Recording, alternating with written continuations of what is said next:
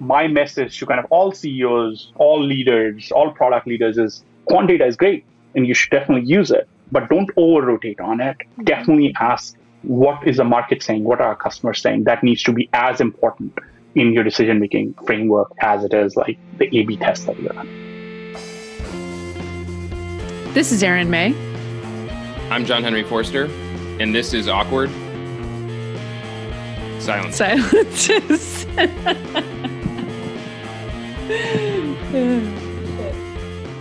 Hello, everybody, and welcome back to Awkward Silences. Today we're here with Prayag Narula, the co founder and CEO of Hey Marvin. Today we're going to be talking about building a customer centric product culture, which, of course, we are very much big fans of here at User Interviews. Uh, thank you so much for joining us. Thank you for having me. Got Carol here too. Hello, excited for this conversation. As a product person, always looking for ways to be more customer centric. So excited to dig in. Awesome. So, Prayag, I know that uh, Marvin, Hey Marvin, was uh, not built on accident. It sort of came out of a need you were seeing as you were doing your own work. So, maybe you could tell us just a little bit about about where the company came from. That's a great question to start with. I do really like to tell this story. So, I'm a researcher by training. I'm in California. We're based out of the Bay Area. And I actually came to the US to study and then teach research design research specifically. Before that, I was working at uh, University of Helsinki um, with a research group. So I have basically been steeped in research since the beginning of my career. But as I was building my previous company, as we were doing a lot of customer research, I was really frustrated with tooling that was available. As I was teaching, I was getting really frustrated with the tooling that was available.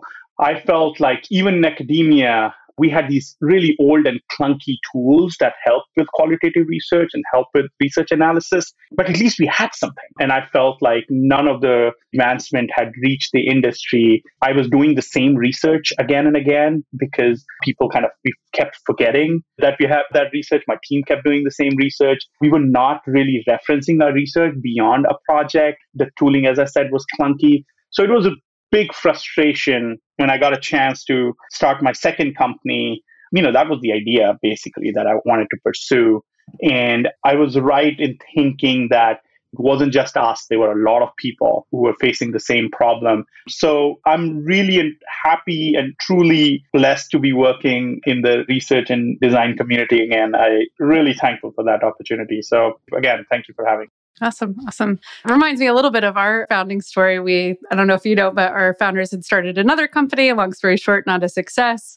Let's give it another go before we throw in the towel and decided to do some user research the second time around. And long story short, in their process, discovered that recruiting participants was pretty challenging. And as you said, was actually challenging for a lot of other people too. And here we are. So yeah. So that was going to be my other idea if I yeah. pursued it. But I felt like user interviews was doing a great job. So decided which was my core competency, which is the research analysis piece. But there has been a lot of advancement in research tooling lately. And that mm-hmm. has been a really, really good. I feel the world, I know in tech we are used to making like you know these sweeping statement but hmm. i think the world is truly better off with when people are building more customer centric user centric technology so i think it's part of a broader trend and I'm, I'm very happy about that awesome all right so everyone wants to be customer centric this is not going to be a podcast about uh, how you should really start thinking about being customer centric. That's, I think, well established. That's important, and most people want to do that. So today we're going to talk more about like how you actually do that and some high level and getting more into some tactical details as well. So, curious to hear from your perspective. What are some of your recommendations to really build a culture around customer centricity? So, one of the things I've learned in my career, both as a founder CEO, but also working with Fortune 500 companies, very large companies, small startups, is that culture change is hard. And it is a lot easier to build a customer centric culture than to change into a customer centric culture. Not that it's impossible, it's just hard. So the best time to build a customer centric culture is when you're establishing a team or a department or establishing a company if you're a startup. So it, that's the best time to, to do it. And the most customer centric teams that I've seen, it comes a lot from the top. It's a lot more of a top down. It's a lot easier to do when the design leaders and the team leaders and the company leaders uh, and product leaders are obsessed with customer feedback.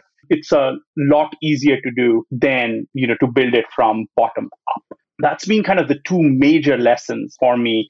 If there are team leads, product leads, company leads, CEOs, founders listening, my message to them is start early, start from day one. A lot easier to do it from day one. And then as leaders, obsess about it, obsess about it on a daily basis. And that will, if you obsess about it, your team is going to obsess about it. Your team is going to want to include customer centricity every conversation that they have.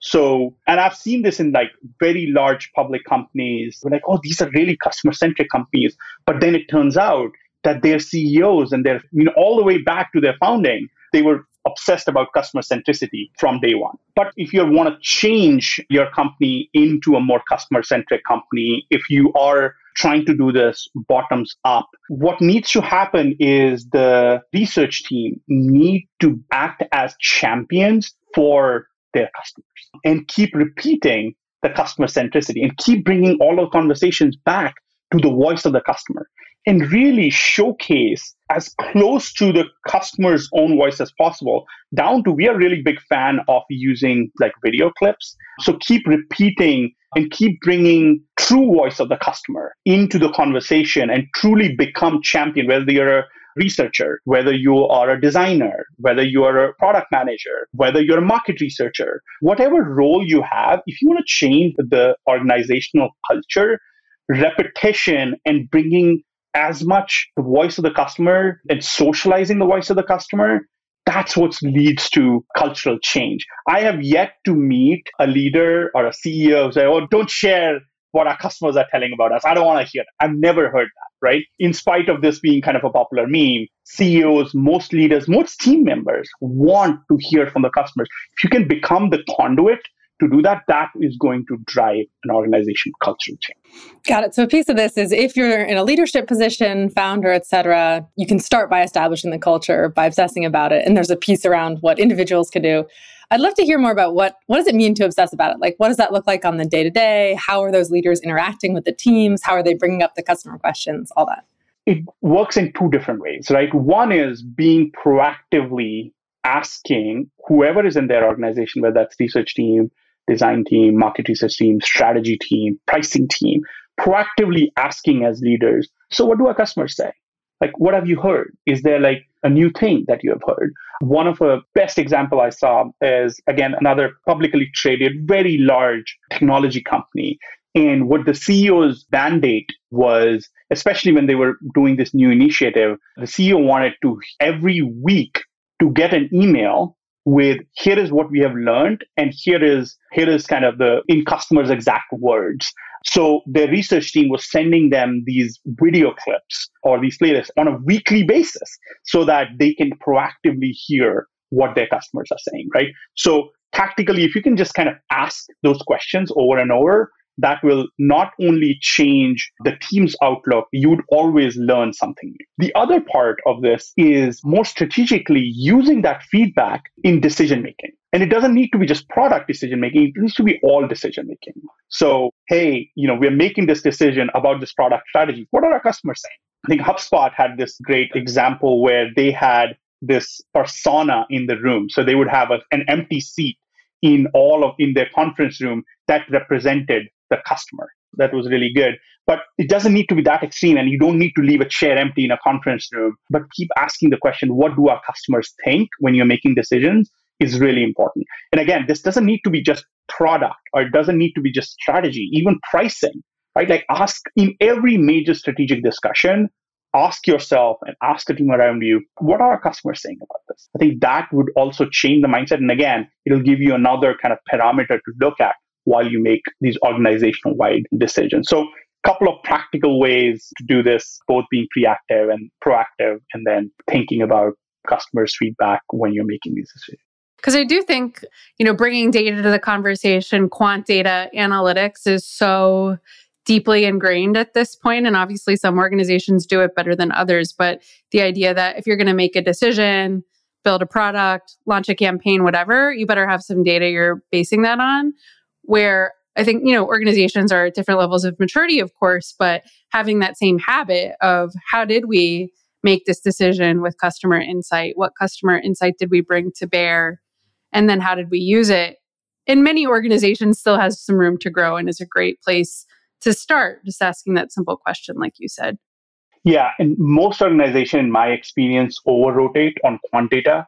They over rely on quant data and don't ask qual questions enough there is this famous nasa saying you know all we in data with god we trust everyone else needs to bring data right and it's a great saying, and it's been used over and over again as like, oh no, every decision needs to come from data. In their mind, first of all, data is quant data. When I say right. people who keep talking about this, right? First of all, qual data is data. Mm-hmm. Yes, I think what NASA means is all data, not just quant data, but also qual data. And, but people conveniently forget about qual data because it's harder. And the other thing is, if you over rely on quant data, most companies don't have the right kind of quant data and even if you do, they don't, the right quant data, it's harder to capture context there. So my message to kind of all CEOs, all leaders, all product leaders is quant data is great and you should definitely use it, but don't over rotate on it. Mm-hmm. Definitely ask, you know, what is the market saying? What are our customers saying? That needs to be as important in your decision making framework as it is like the A B test that you're running. Right. So we talked about the leadership role, both. It sounds like I think there are two pieces that I heard you say. One is sort of set a habit, this CEO trying to get feedback every week, sort of more of a habit. And one is more just making sure that in the key decisions we're making, we're bringing in the customer. So that's sort of the leader setting the example there. Then how do you think about, again, sort of this individual research teams? What are some of the things they can do? Or I'm a PM at a company, maybe I don't have a researcher, right? How do I make sure the customer is top of mind? research to me is a team sport and it's not just a researcher with a capital R's job to do research and not everyone has a research team or has access to research team product managers or strategy people are actually in a very unique place where they have the mandate to go and engage with the customer. So do that right? Like make sure that you make that active effort. Look, you don't need researcher to do research for you. You don't need tools to do research for you. You can just call your customer on the phone and just like ask them a few questions. That's better than nothing, right? I hope you have research and I hope you have a lot of resources. I hope you have a lot of time. Hope you have a lot of software. Even if you have none of that, it's easy to kind of get in front if you are willing to make an effort. So first of all, my message is go do that. It doesn't need to be perfect it needs to be done, right? And then the second part of this, I think I've alluded it in some of the previous questions, is this idea to socializing, socializing your research, socializing what you're learning in form of here is a customer quote that I thought was really cool. Here is an audio clip that we recorded in one of these conversations, right? So when you socialize and you share directly what your customers are saying, your teammates will sit up and take notice but make it easy. You know, don't have them go through like an hour of Zoom call to go through that one key code. Just make it easy for people to engage with what you have learned. Bring it back to the voice of the customer, and you'll start to see how quickly you, as an individual in an organization, would gain a reputation as the champion of the user and person that you can go to to ask what the customers are thinking, right? So once you start to do that, you know, then you're off to the races. Then people would want to give you more resources. Mm-hmm. So repetition and bringing it back to the actual qual data, actual codes, actual like down to video recordings or audio recordings, I think that will be that's a game changer. And you'll be surprised how few people do that. There's a lot of uh, don't overthink it in what you're saying, which I love, right? Don't let perfect be the enemy of good. And there's a lot of verbs here, just like do it early, do it often. That's better than, right, having this full arsenal of expensive tools and a full research team. Just talk to your customers and then share the insights and do something with the insights if they're actionable, right? So I want to get into that piece of this balance of, you know, quote unquote, doing research and then using research? And how do you think about where to spend the time? Do we need to do new research all the time? Is that in itself important? Or is the point to use insights we already have? How do you think about balancing the kind of doing of new research, the using of existing insights toward this goal of being customer centric? Great question. Here's what I'll say, and this is from my experience and this personal experience. A lot of teams do research when they don't have to, or they would definitely start behind in their research project or research initiative when they don't have to. Mm-hmm. In my experience, anywhere between, unless you're completely starting down a, a completely different product roadmap or a completely different strategy, a lot of research questions that you need to be asked, like 20 to sometimes 40, 50%, are somebody has already done it and somebody has already asked those questions and somebody has you have some insight into what your market, what your users are thinking. It's a matter of finding it, right? So, I mean, that's honestly, that's one of the biggest value proposition of our product, right? Is to be able to discover some of the research that your team has done previously. So, relying on research that your team has done is really, really important. And I think that will save people a lot of heartache, a lot of trouble, a lot of time. But at the same time, you know, a lot of times that you have to do new research. And then I want to differentiate between when I say research, there is sometimes you have to do research with a capital R, where mm-hmm. it requires a proper process, a proper planning. You know, you would want trained researchers involved, or at least you want to get some training as researcher, even if you're not a capital R researcher, to do that right. There are times where you would need that researcher with capital R, and there are times where as I said, anybody could be a researcher with a small r. So finding those differences, and I have thoughts and opinion when when you need capital R research versus small r research, but making that differentiation. Do I need the research? Number one. Do I need a proper process oriented research? Can I kind of do a guerrilla research? Answering those three questions can answer when do you need to do new research. Now, using research, that's a whole different ballgame. Ideally, every decision maker, every decision making process needs to go back to some research that's being done. It's easier said than done. Like, oh, well, how do we? Researchers don't know what research has been done. They keep doing the same research. I'm not a researcher trying to make a decision. How do I go back? So that's more of a tooling question. That's more of a repository question. Mm-hmm. I think there is a lot of progress that's being made that can easier. But using research, yes, everybody, every decision should use some customer research or a lot of customer research. People think it's all product or people think it's all market, but strategy, pricing, there are whole lots of places where teams and companies should be using research where they're not today. So, and that's why I'm a huge fan of CEOs where they ask questions of like, well, what do our customers say about this? But every decision needs to start with research. You mentioned capital R versus lowercase r research. You know, I want to get into that. We at User Interviews use a similar name. We say researchers and then we say people who do research. We call them powder. It's an acronym. But yeah, would love to hear about when you think it makes sense to use a, a researcher, someone with official research training versus just someone who does research. Great question. So I think of researchers' job as multifold. First job that I think researchers researcher a capital R, or researcher and, and not people who do research. Like researcher versus publisher. I love that acronym, by the way.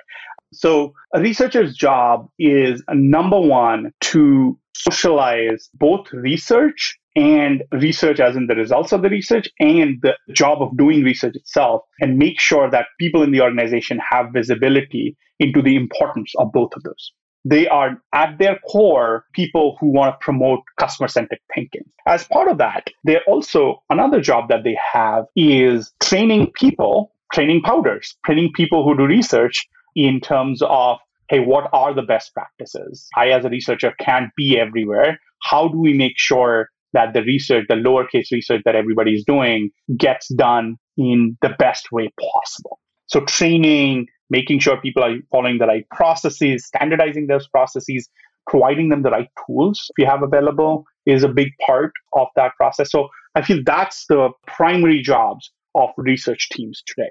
Another primary job is building out what we call a researcher roadmap, essentially figuring out what are the places where you need research involvement or research teams involvement. What are big strategic decisions that are being made in the organization that will require us to go and run a proper large scale research project. And that requires talking to your product team and talking to your design team and staying ahead, talking to your strategy team, staying ahead of what's coming down the pipeline. And so, and then getting involved in that research project and getting starting that research project is one of the best things that a research team can do. So, and then when you are doing those projects, actively involving your other stakeholders and making sure that they see how research is done, as a way to train them, as a way to showcase the best practices, I think is a really good way to kind of build that muscle out in the organization. All right, a quick awkward interruption here. It's fun to talk about user research, but you know what's really fun is doing user research, and we want to help you with that. We want to help you so much that we have created a special place. It's called userinterviews.com slash awkward for you to get your first three participants free. We all know we should be talking to users more, so we went ahead and removed as many barriers as possible. It's going to be easy. It's going to be quick. You're going to love it. So get over there and check it out. And then when you're done with that, go on over to your favorite podcasting app and leave us a review, please. I've heard a, a few folks suggest that capital R researchers are especially adept, big, long term, expensive strategic research. And then on the other end of the spectrum, you know, a PM, a designer, a not trained researcher, a powder is maybe better suited to a usability test. That not that a researcher can't do them, but that a person that isn't a trained researcher could oversee something like that, more of an evaluative test. Do you find that a distinction like that checks out? Or is it not so much about methods and more, as you were saying, researchers are really advocating for the craft and doing training? And then from there, a powder could do any kind of research. Like, how do you think that, that breaks down in terms of the types of research different folks are doing?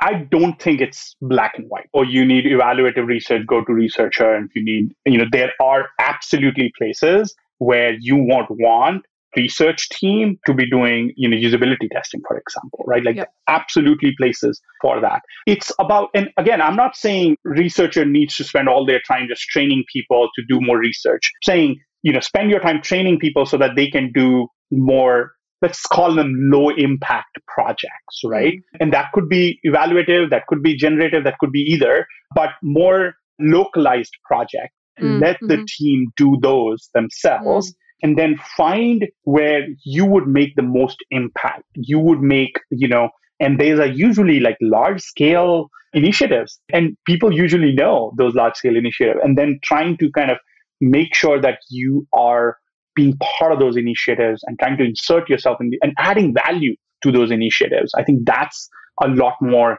kind of distinction that I would make. Give your team powders freedom to do you know more localized research. And free up your time to do more strategic research and get involved in more strategic projects as well. And that's honestly that's kind of something that we have seen it as we've been working with a lot of very large companies. Even in large companies the research teams are somewhat small. So a lot of our customers are coming to us saying, hey, you know, I would want to bring out standardizations and tooling so that my team can do research while we do more strategic. And I think that's been a great change that we've seen in the last mm-hmm, in the last mm-hmm. few years. So you'd say that a, a, researcher is supporting big research that supports the strategy of the entire organization, whereas a person who does research, uh, regardless of method, is doing research to support probably their area you know, within their sphere of influence? I would say impact more than oh. because sometimes you might have just one project, one product, but the team is the company's riding on it. Sure. Right. Sure, so sure. in that case, you want we might want to sure. get involved. We, we sometimes hear from researchers who feel like they're being maybe late in the game and pulled in at a lower level than they think they should be involved in. So I'm just wondering, do you have any recommendations for researchers who want to get more involved in the more strategic conversations where maybe they're job description or the understanding of others puts them at a lower level? That's a great question because I've heard that too, right? Like, well, I'm doing evaluative tests every day. And, like, you know, I think seeking out partnerships, and I asked the same question to actually other research leaders in my in my podcast, in my webinar. And I think the answer I got from this research uh, design leader what she, Vanessa from Twilio, and what she mentioned was this idea of trying to up level both your team and yourself and actually going and seeking out and having conversations with product leaders, product managers, and kind of telling them and educating them and say, hey, by the way, have you thought about the risk factors of ABC? Have you thought about the risk factors? Because, you know, from my experience, this could be a risk factor. Have you thought about it? Oh, you haven't? Why don't I go and do some research and come back? Maybe we'll need more research on this, right? So having those conversations with other members outside of your research team and seeking out those conversations is a really, really big part of that. But to do that, you know, you need to also be able to say, oh, I'm not needed on this one, you know, evaluative mm-hmm. projects and I can mm-hmm. farm that out to someone else. So it requires a lot of things to come together. And it requires you to have good relationships and you to have socialized the value of research in other parts of the organization that might not be as close to your day to day as your immediate team is. Maybe we could talk a little bit about how you practice customer centricity at Hey Marvin. What does that look like? And it's always fun to to try to dog food and experiment and practice what we preach and figure out what we want to preach by trying things out. So, um, so yeah, how's it work there? One of the things that we like to do, and this thing I implemented in my previous company also, is all customer interactions get centralized. You know, whether that's research calls that's being done as part of capital R research projects or research calls that's done by powders or check-in calls that might be done even by customer success or maybe your market research is doing some research. You know they're running large scale surveys. So anything that we do in um, marvin gets in one riptrain marvin repository right? And we go take it to the other extreme, like we do, sales call gets centralized, customer success calls get centralized. Any survey, any NPS survey, email. If our PMs are getting an email from a customer asking for features or making recommendations, that needs to go into the repository. That's a really, really good step one or step zero, right? right. And that's something that we do. Our, the culture that we have built is kind of steeped into that. So if a sales team gets on a call, a customer success team gets on a call with a customer and they've gotten some good product feedback, they'll nudge. They'll say, hey, go look at this research, by the way, research team or product team, or go look at this call that I did with a customer. It's some really good feedback. So the product team makes it a point to go back to those calls, right? So, and it doesn't take much because everything is centralized. You don't have to kind of, you know, all you have to do is just go take a look at this call, right? And then everybody in our team, engineers, product managers, designers, sales team, customers, like everyone has access to this repository. So both in terms of adding data and in terms of, of reading data. So for us, every customer interaction is an opportunity to get feedback. And then when we make decisions, um, so our PRD, for example, our product requirement documents, all product requirement documents have customer feedback as a major point. In fact, down to we have videos from customers embedded in those product requirement documents and say, this is why we are building this. Every Jira epic gets connected to a product requirement document, right? So what that means is down to every ticket, that people are doing, unless it's bug fixing, and even if it's bug fixing, can actually be tracked all the way back to why we are doing this, what customers have asked for this, right? And I think that has built, at least in my opinion, a very, very customer centric organization. Every time I, I read a review of Marvin, I hear like what great customer service we have and how we are willing to listen to our customers. The reason for that is we are willing to hear from our customers because we're looking at that as an opportunity to get more customer feedback. So earlier, earlier we were talking about how to make sure that customer feedback is included in decision making, and I was actually wondering really tactically what that looks like. It sounds like one thing is you have it as a part of your PRD. It's required that we get some customer input. Are there things like that where just either socially or sort of as a part of the process, you have to make sure customer feedback is a part of it? So in our all hands, we always bring in both our NPS score. It's a requirement to report on our NPS score. And as part of that, we also have like what have we learned from our customers that might come from ideally there are video clips in there but you know at least some quotes from the customers are included in every all hands that we do and this is we have a separate product and engineering all hands that's all about this but the all company all hands needs to have a section dedicated to what are our customers saying about it. i have seen that to be one of the best ways and then we also take it beyond product. So if we talk about pricing, if we talk about strategy, if we talk about market, we always bring it back to what are our customers saying? Do we have any customers that we have spoken to? Like maybe we're breaking into new market. right? do we have any customers in that market? What have they said to us about it? Can we go access those conversations? Let's go talk to a few people in this market. You know, this is nothing to do with if we should build this product. It's about should we go into this market? Most people are like, well, that's a separate part. No, it all comes back from the customer research and, and talking to your customers, talking to your market. You could imagine the scaling in any organization by simply asking the question of sort of, you know, what are all of our rituals, our meetings, our the things that we do, and how might we make customer insight more a part of those things? You know, and it, it might not be an obvious way to do that across everything, but that would probably get you some good ideas, right? If you're feeling like oh, we should really probably socialize this more, make this more a part of our day to day. Imagine many organizations could find some ways just by asking that question, using some of your ideas as inspiration. I love that word rituals because ritualizing, coming back to your customers, is I don't think we actively started out doing that. I mean, it's our bread and butter, so we have to do it. But I think it has become part of the company ritual, and it is about become part of company rituals in where I've seen a lot more customer centricity. So ritualization of customer centricity in every meeting, every decision you make. I love that idea. I think that's a fantastic way to put it. Is there anything you mentioned bringing the customer feedback into strategy and pricing questions and all that? Is there anything that you've done at the leadership level or the level, you, you know, the level that people are having those conversations to bring the customer forward? I feel like sometimes that's where sometimes those sometimes the leadership level is furthest from the customer. So it's almost hardest to bring the customer in there. That's a great point which is i think in my I, i've tried to actively stay engaged with the customer. Honestly as i said most ceos most founders most even vps like you know they are probably spending a significant amount of time outward facing. And when I say outward facing, I mean engaging. I'm not saying like, oh, they're all talking to customers, they're all making sales calls, but maybe you're talking to other teams that are, you know, involved in the same field. Maybe you're talking to other companies, maybe you're talking to other company leaders, right?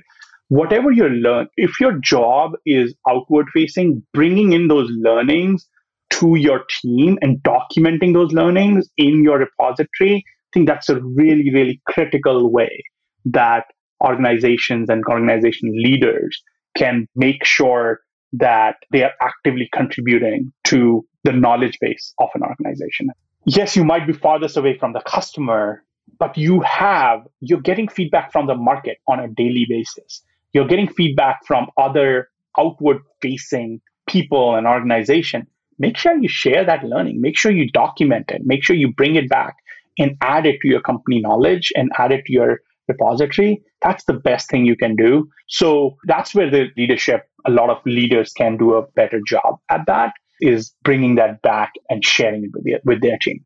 Mm, so there's this piece of just you were saying that the customer success team, the product managers, the researchers are all contributing to the repository, but there's also a lot of insight that could be coming from leadership team that they can, especially you know the CEO and customer facing folks that they can bring in.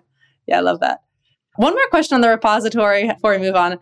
I think sometimes the repository can feel like there's a lot of insight being dropped into it, but maybe it could feel like a black box. So I wonder, you know, that it, get, it becomes a database, but how do we make sure it feels active and alive and used? I wonder if there are any practices that you have in addition to using it in decisions to to feel like that data that's getting added every day is like I don't know immediately visible to the company. I think the stuff that you're talking about, the fact that it can become a black box is valid. I think that's a limitation of tooling rather than a limitation of the companies themselves or the teams themselves.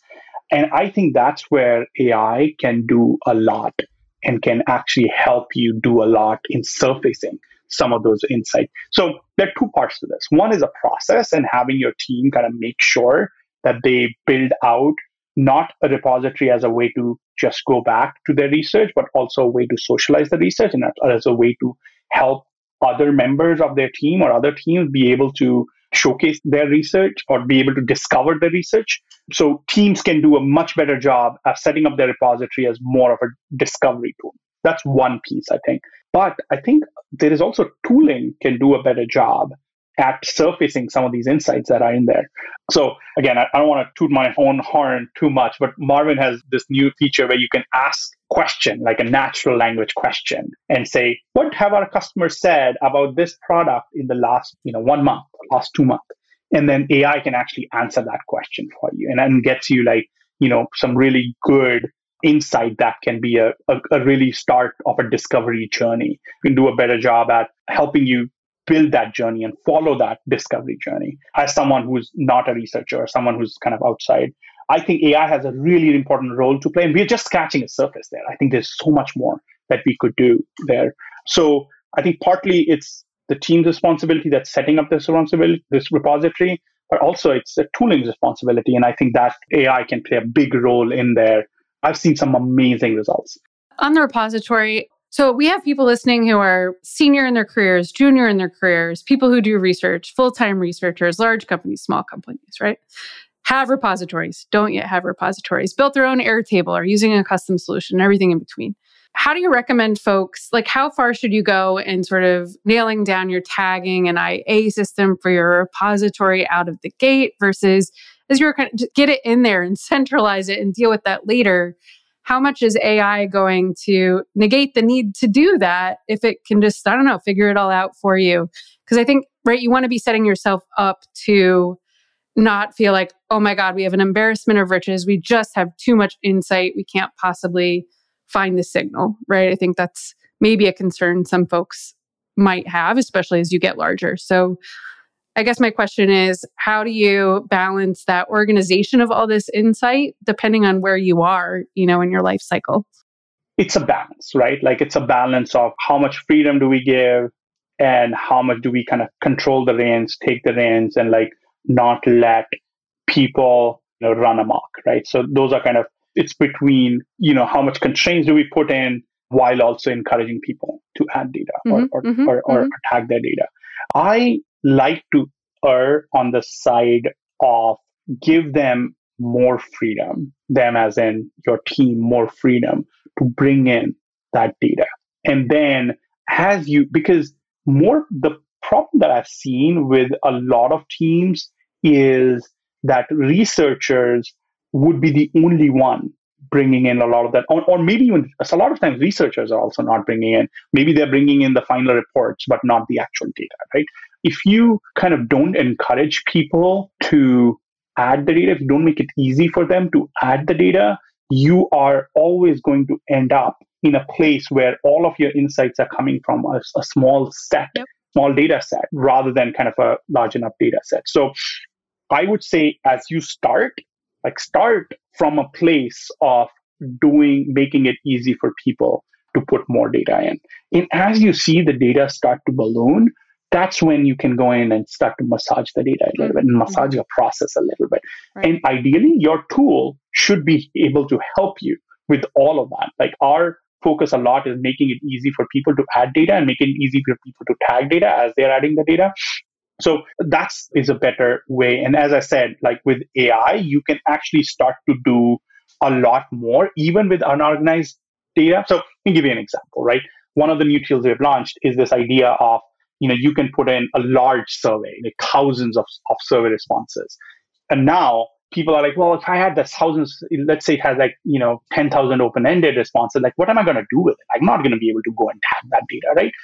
So Marvin has like, this was a problem on Marvin, you know, until like four months ago. But now we have technology to actually go and synthesize that data automatically for you. Now, if you had added that data six months ago, you could actually now use the new technology to actually analyze that data and synthesize that data, right? right. So right. technology will catch up. So giving people more freedom is something that I always are on the side of when you're building up, especially in the early days, and especially collaborating with people outside of product uh, and outside of research, market research, pricing research, strategy research. Bringing all of that in, I think that's what my recommendation is. Don't shut the gate as as you're building out the castle.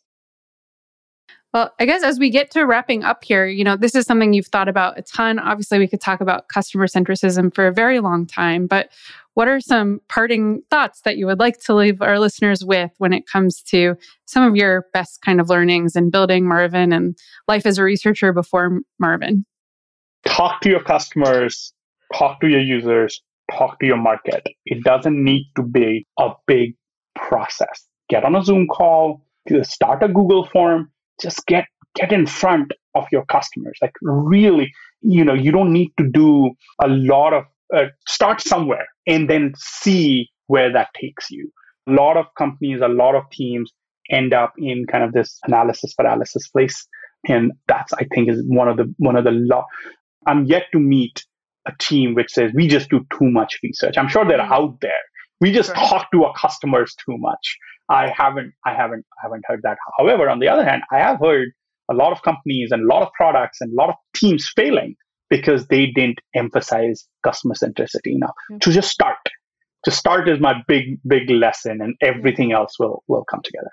Yeah, and there's no excuse not to with uh, with tools like yours and ours, and hop on a Zoom call and you're done, right? So it's it's easier than ever, and yeah, absolutely. Well, this has been really fun. Thank you so much for joining us. Thank you. This has been a, a really riveting conversation, given me a lot to think about. I hope your listeners enjoyed it too. Hey there, it's me, Erin. And me, JH.